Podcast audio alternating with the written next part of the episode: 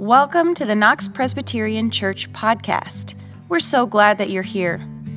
We hope this resource is a blessing to you. Let's jump in. How very good and pleasant it is when kindred live together in unity.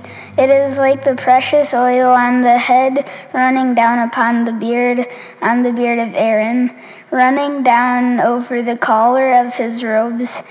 It is like the dew of Hermon, which falls on the mountains of Zion. For there the Lord ordained his blessing, life forevermore. Thanks, Wyatt. I'm going to do that at the end of my sermons. Just be like, what are y'all waiting for? So last week I started out my message with a story from the movie and or musical Mean Girls. This week it's Forrest Gump. How many of us have seen the movie Forrest Gump? All right, I'm thinking of a particular line and a particular scene, and I want to see if you can guess. So, any lines that come to your mind from Forrest Gump, I want to hear them. Yell them out. I heard a lot of run, Forrest, run. Okay, what are some other? Box of chocolates, yep, yep. Any others come to mind? I didn't hear that one. Oh, Jenny, yes, yeah, yeah. Nice. You're all wrong. Uh, it's not the one I'm thinking, but that was good. So, the line I'm thinking of uh, comes from a particular scene early in the movie when cute little tiny Forrest Gump goes to school for the very first time. And he gets on the school bus and he slowly begins walking down the aisle of the bus. If you can remember, as he does, the kids who are in the seats already on the bus all scooch towards the aisle. And they block any seat that's next to him. And every kid, kid by kid, row by row, they, they tell him seats taken. Can't sit here. Even if we haven't seen the movie, we know that scene. We know that scene because we have lived that scene. I would venture to say all of us have lived that scene in one form or another throughout our lives. Depending on when it took place, we have probably played both roles. We've been that person walking down the aisle, and we've been the person scooching toward the aisle. Tell you two stories from my life. I, I was reminded of these talking with Eleanor about this a couple weeks ago. First was when I was in fifth grade. Fifth grade was the year that we moved from California to Oregon as a family. So I'm a brand new kid going to, for me, a brand new school. And, you know, I wanted to fit in. I wanted people to like me. I remember choosing my outfit specially and trying to think of what I could do and what I could say to, to, to fit in, to make people like me. But I was kind of awkward, so I really did not know the things I should do or say to make people like me. And uh, then came lunch and recess. And you'll remember last week we talked about the, the trauma of the lunchroom, right? Fortunately, in my fifth grade class, we ate lunch at our desks, so I didn't have to do that whole scene. Whew. But then came recess. And uh, it was recess, and it was raining, because it always rains in Oregon. And I was very confused because I was coming from California from some very drought filled years in California, and it did not rain in California. And if it did rain in California, we did not go outside for recess. We stayed inside. We played heads up, seven up, like sane people. But this was Oregon. And because it always rains in Oregon, the teacher was like, go on, out you go, everyone go play. And I remember like going out with this group into the playground, and they're all pairing off and grouping up to go play together. And I am standing by myself at recess in the rain.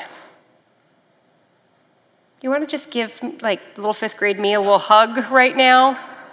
I'd like you to hold on to that feeling as we talk about the next story, please. Because the next year was sixth grade. And in my sixth grade year, I made a good friend. Girl number one was my best friend through most of my sixth grade year. And springtime ish of my sixth grade year, I became friends with girl number two. And girl number two did not like girl number one. And so I did the thing that a lot of girls do, where I decided I liked girl number two better than I liked girl number one, so I also did not like girl number one. And I was a very unkind person to girl number one for the remainder of that year, culminating uh, in the end of the year, last day of school, and sixth grade at, for us, the school I went to was sixth grade was the graduation from elementary school, big deal. So I decided to throw a big party, and for some reason, I decided that that big party should start with like a limousine coming to school to pick us up. I did this. My mom did this. I don't know why, but I did this. And so I invited our entire group of friends, with the exception of girl number one. So we all paraded out of school, celebrating on the last day of school, and all got into this limousine, leaving her standing there by herself. So, which is why I wanted you to hold on to the image of loving me, hugging me through that story, because that makes you want to hug me a little less, I'm guessing. Seats taken. Can't sit here. We've all had it said to us, we've probably all said it to somebody else. All of us are guilty of setting up this rope, which my son so helpfully dismantled. but we set up this rope and we decide who can and can't sit down with us, but not Jesus. And that's what we're talking about in this series how Jesus has this radical notion, how he lived out in his life and in his ministry, and how it was taken on by the early church that there shouldn't be any ropes. There shouldn't be any dividing lines at Jesus' table, that we should all have a place at that table together. So that's what we're talking about in this series. And we started out last week talking about how we, each and every one of us, are invited to find our place here at Jesus' table. But as we do, as we pull up to our seat, we discover that Jesus doesn't stop with just us. Jesus keeps inviting more and more and more people to sit next to us together at his table. So that's what we're going to talk about today as we look at another story from Jesus' life. This one's found in Luke chapter 7, starting at verse 36. If you want to read along in your Pew Bible or a Bible app or any kind of scripture you got with you, Luke 7, starting at verse 36. One of the Pharisees asked Jesus to eat with him.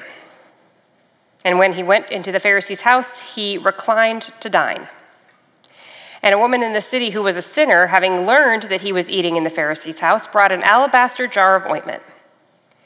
She stood behind him at his feet, weeping, and began to bathe his feet with her tears and to dry them with her hair, kissing his feet and anointing them with the ointment. Now, when the Pharisee who had invited him saw it, he said to himself, If this man were a prophet, he would have known who and what kind of woman this is who is touching him, that she is a sinner. We're going to pause right there for a moment just to set a little bit of the context. First thing you need to know and understand about this, as we said last week, dinner parties in Jesus' day were a really big deal. For us, the way we eat, it's often kind of this grab and go kind of thing. We just get food on the run and, and eat as our bodies need. Or if we are sitting down with other people, again, often it's kind of a, a quicker thing. You know, we sit down, we eat, we go on our way. Not in Jesus' day. In this culture in first century Palestine, to eat with somebody was a slow and very stately affair. It took time, and it implied real acceptance. Second thing you need to know to understand this story is nobody sat with their feet under the table. You kind of, if you're picturing this woman coming and washing Jesus' feet and wondering how exactly she got herself under the table, she didn't. Uh, again, in that time, the way they sat around for a meal is they reclined on low cushioned couches. You'd lean your left elbow, kind of put your weight on that, and you'd eat with your right hand. So your head was actually what was closest to the table, and your feet stretched out behind you, and your sandals were off. Third, at a formal banquet such as this, a lot of people would be walking around. The servers for the meal definitely, but actually lots of other people too. It was kind of accepted that people could come and go and, and be listening to the conversation that people were having around the table. So it's likely that's how this woman was able to approach Jesus and not be noticed, at least not at first. Now, the way Luke kind of puts it in somewhat veiled terms, that she is this sinner, it's likely that she was a prostitute, which in the world of sinners was just above tax collector, just about as bad as it gets. And so, for a Pharisee whose entire goal in life was purity, to have this prostitute enter into this dinner party, it, it, everything is made impure. So, here at this dinner party, hosted by a pure Pharisee, this incredibly socially awkward moment takes place. This woman sneaks up behind Jesus. And the moment she gets close, she begins to weep. And as she weeps, she uses her own tears to wash Jesus' feet. She uses her hair to dry them. According to all social and ethical rules of the day, Jesus should have stood up immediately, put that sinful woman in her place. But that's not what Jesus did. He allows her to continue to wash his feet with her hair, to pour out expensive oil on his feet to bless him, to offer all that she is and all that she has to honor him. Jesus receives her. This is really, really important to start out with. I want to make sure that we get this before we move on. Things are going to get a little bit more challenging as the story continues, but before we get to the challenge, we always need to hear grace. Before Jesus calls us to do, Jesus simply beckons us to come. Before he asks us to change, Jesus receives us as we are. It's this first part in the story. We see that Jesus really did come for the worst of the worst, the lowest of the low. Jesus came for sinners, and that includes you and me. So, keeping that in mind, we'll continue in the story, starting again back at verse 39. It says, Now when the Pharisee who had invited him saw it, he said to himself, If this man were a prophet, he would have known who and what kind of woman this is who's touching him, that she's a sinner. Jesus spoke up and said to him, Simon, I have something to say to you. Teacher, he replied, Speak. A certain money, money lender had two debtors. One owed 500 denarii and the other 50. When they could not pay, he canceled the debts for both of them. Now, which of them will love him more? Simon answered, I suppose the one for whom he canceled the greater debt. And Jesus said to him, You have judged rightly. Then, turning toward the woman, he said to Simon, Do you see this woman? I entered your house. You gave me no water for my feet, but she has bathed my feet with her tears and dried them with her hair.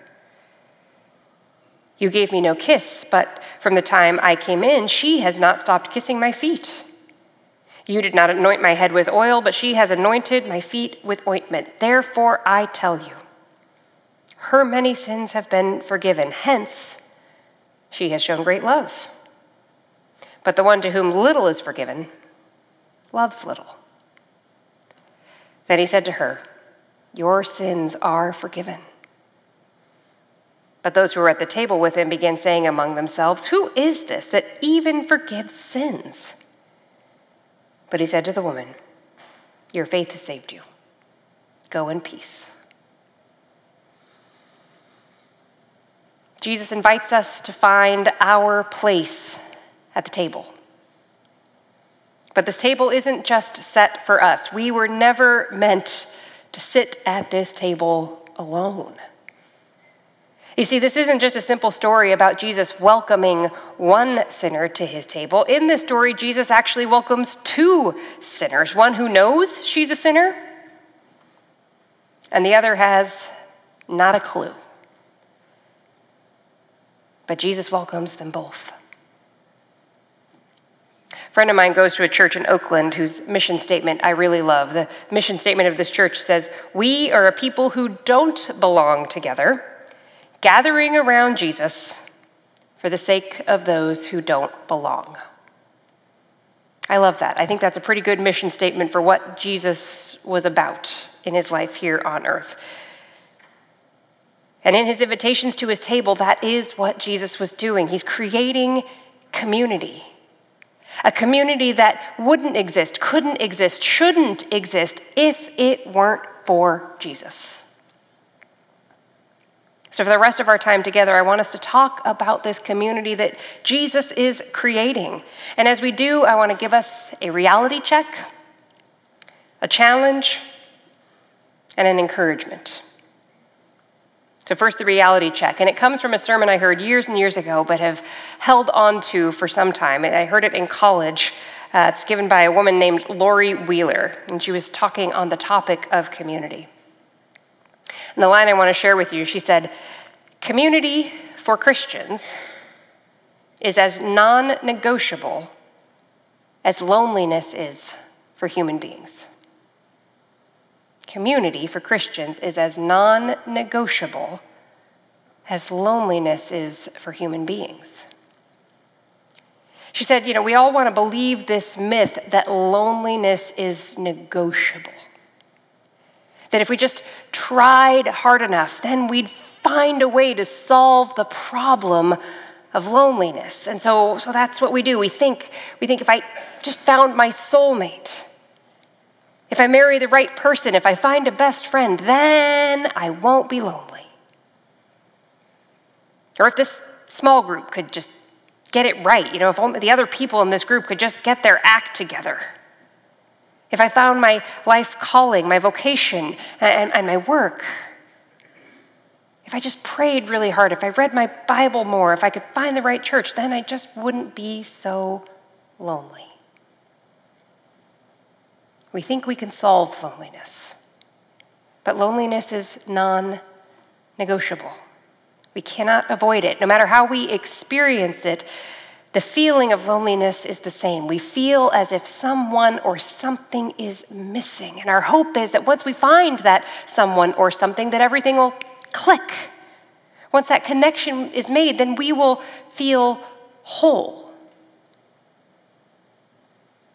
You've likely heard this quote. It's a, a prayer, really, from St. Augustine. He says, Our hearts are restless, and they till they find their rest in thee. And that is true. Our hearts are restless until they find their rest in God. But there's still this myth with that. There's perhaps this greatest myth within the Christian community is that once you say yes to Jesus, once you become a Christian, then that will make the loneliness go away. But it doesn't. Loneliness is non negotiable. And here's why.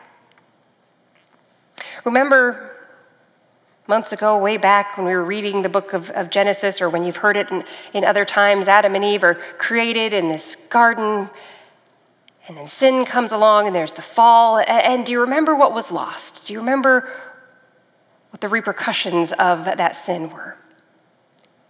You know, God used to come and walk face to face spend time with Adam and Eve in the garden. What was lost was that face to face relationship with God. So then, as we continue in the story of Scripture over and over again, God gives this promise, God gives this comfort to the lonely people who have lost that face to face relationship with God. What He says to them is, Fear not. Fear not. And what follows that fear not is fear not, I am strong enough to get you through this. It's not fear not, I, I, I, you know, have enough power to cover for this. No, what God says is fear not, I am with you.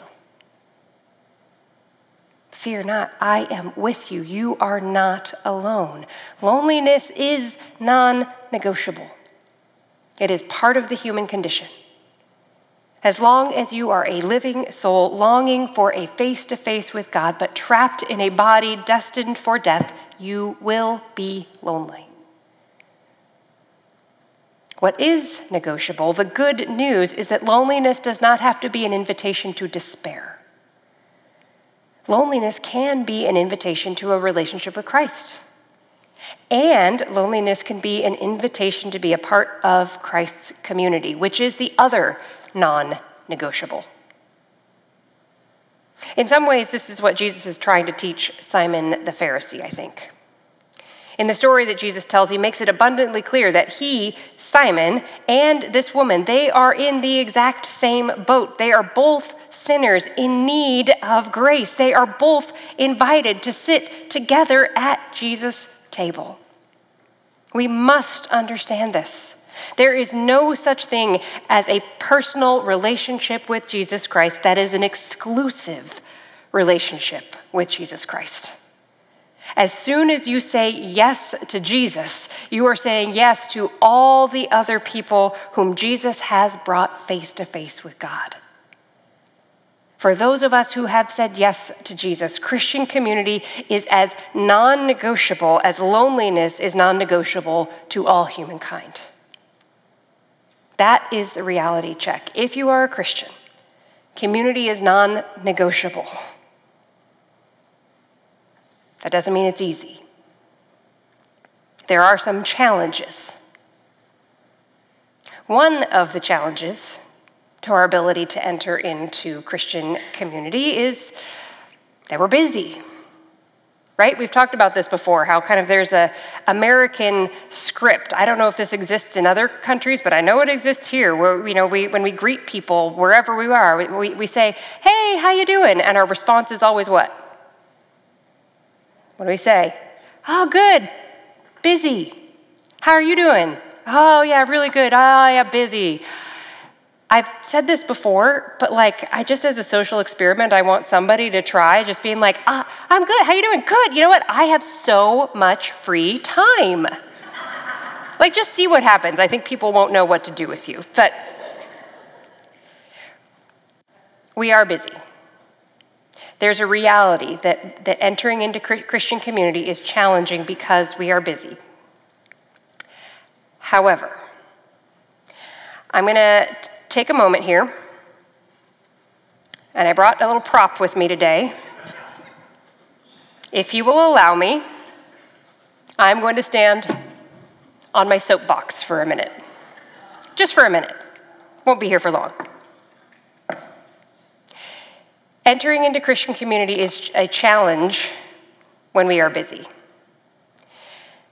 But I think we sometimes see that that busyness is not our choice. That we will say, Oh, I'd love to have friends, but I don't have time, and so I don't really have friends. If we're really honest, if I'm really honest, is it that I don't have time or that I don't make time? The things that we are busy with, not all of them, but a lot of them, the things that we are busy with are our choice. And if Christian community is non negotiable, and it is, we must make the choice to make time in our busy schedules for friends. I'm a mom of young kids. I love to spend time with my kids. But my kids can also be an excuse. They can be a way that I avoid sometimes the challenge, and we'll get to this the challenge of community, the challenge of friends. If I'm busy with my kids, oh, well, I just, I can't. I don't have time to get together with friends. But as a mom, I will tell you, you can call me on it. And here's the best thing you could do. On Mother's Day, I don't need flowers. I don't need chocolate. A gift you could give me and any other mom of young kids to say, Tell me a date. When can I take your kids? Go out and spend some time with friends. Call me on my bluff. I'll thank you for it. End soapbox. Christian community is challenging because we're busy. I know. It's also challenging because we're different. It's hard to be friends with people who are different than you, and we are different from one another. Even in this relatively medium sized church, we're all pretty different. We are different ages, different stages of life. We have different political views. We come from different backgrounds. And so, kind of just those differences make it a little challenging. Another challenge to Christian community our busyness, our differences. It's also because we're a mess. We're a mess. Human beings are a mess. All of us. So help me out here. We just need to get really, really real here just to make sure we understand it. I want you to turn to somebody next to you, in uh, front of you, beside you, wherever there's somebody near you, and look them in the face and tell them, You're a mess.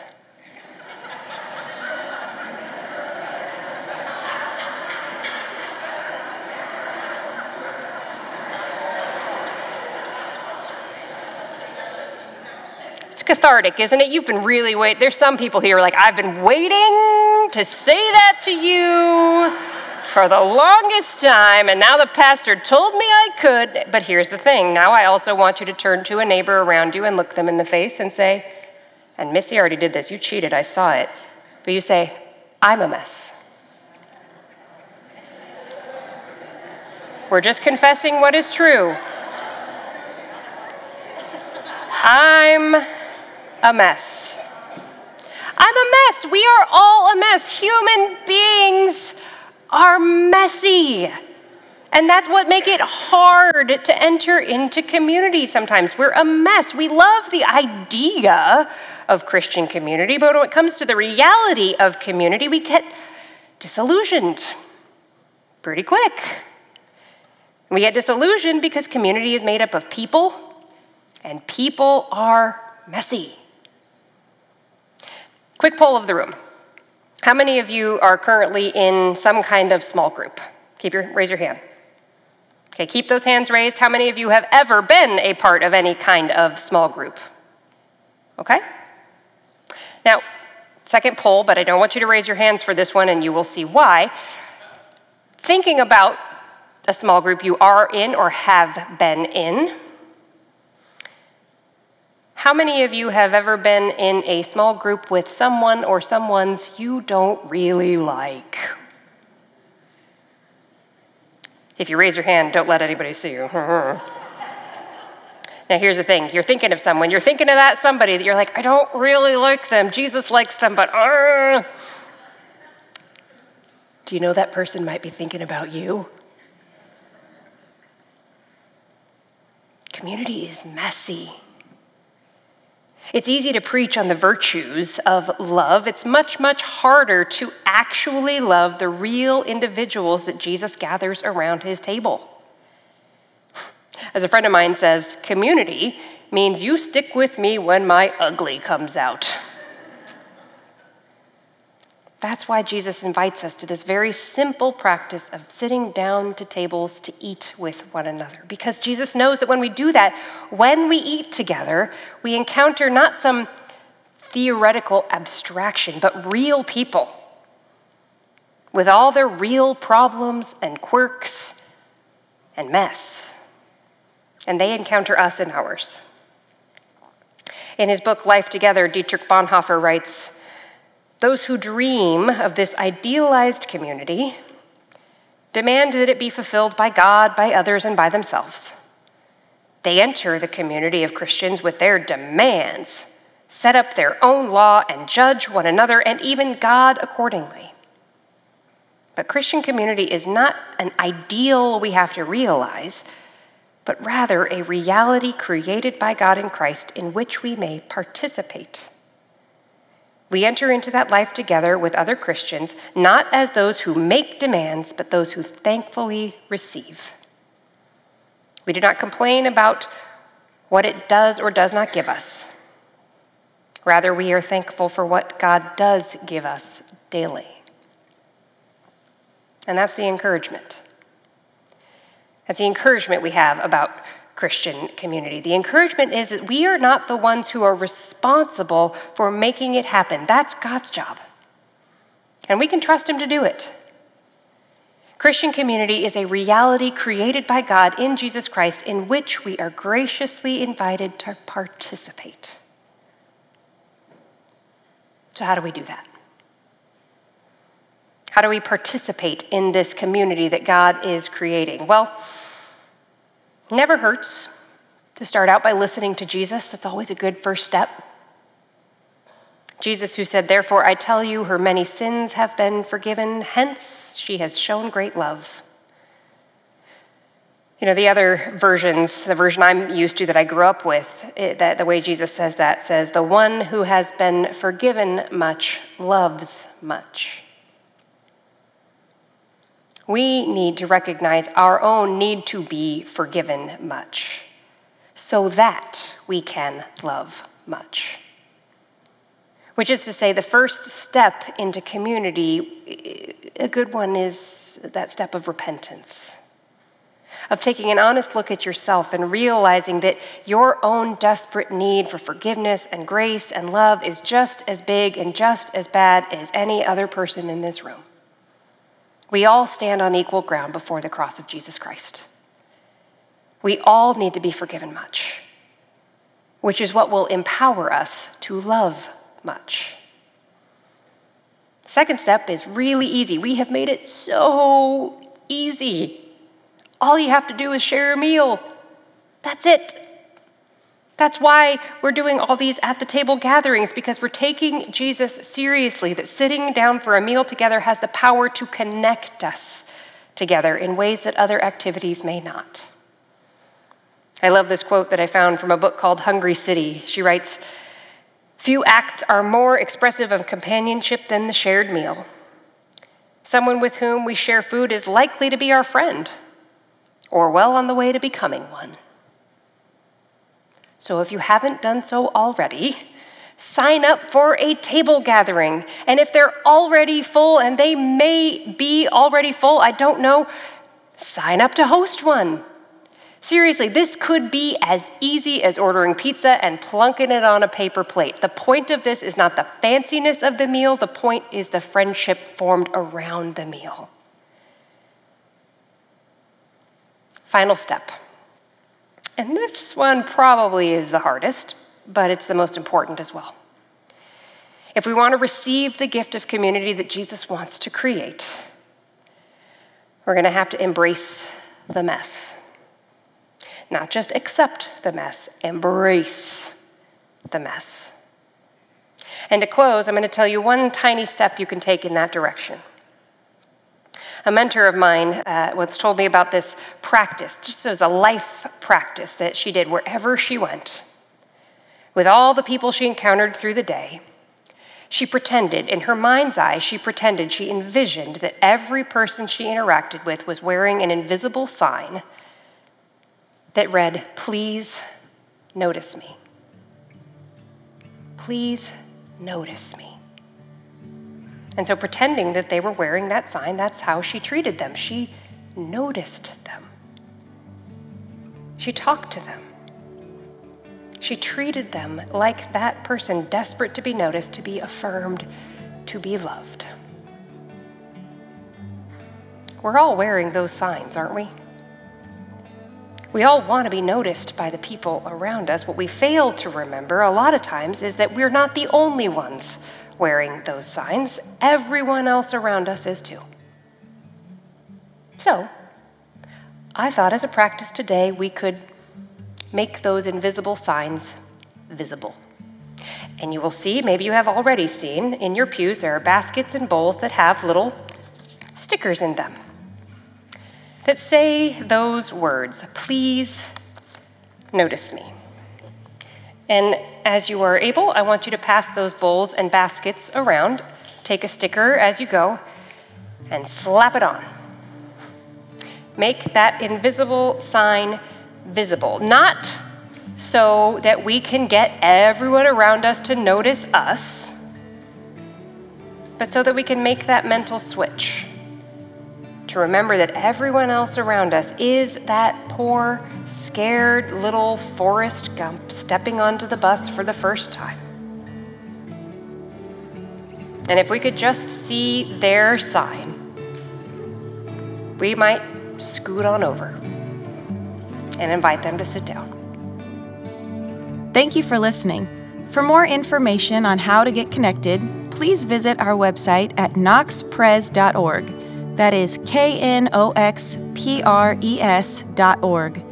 You can also subscribe to our podcast on iTunes, Google Podcast, or Spotify.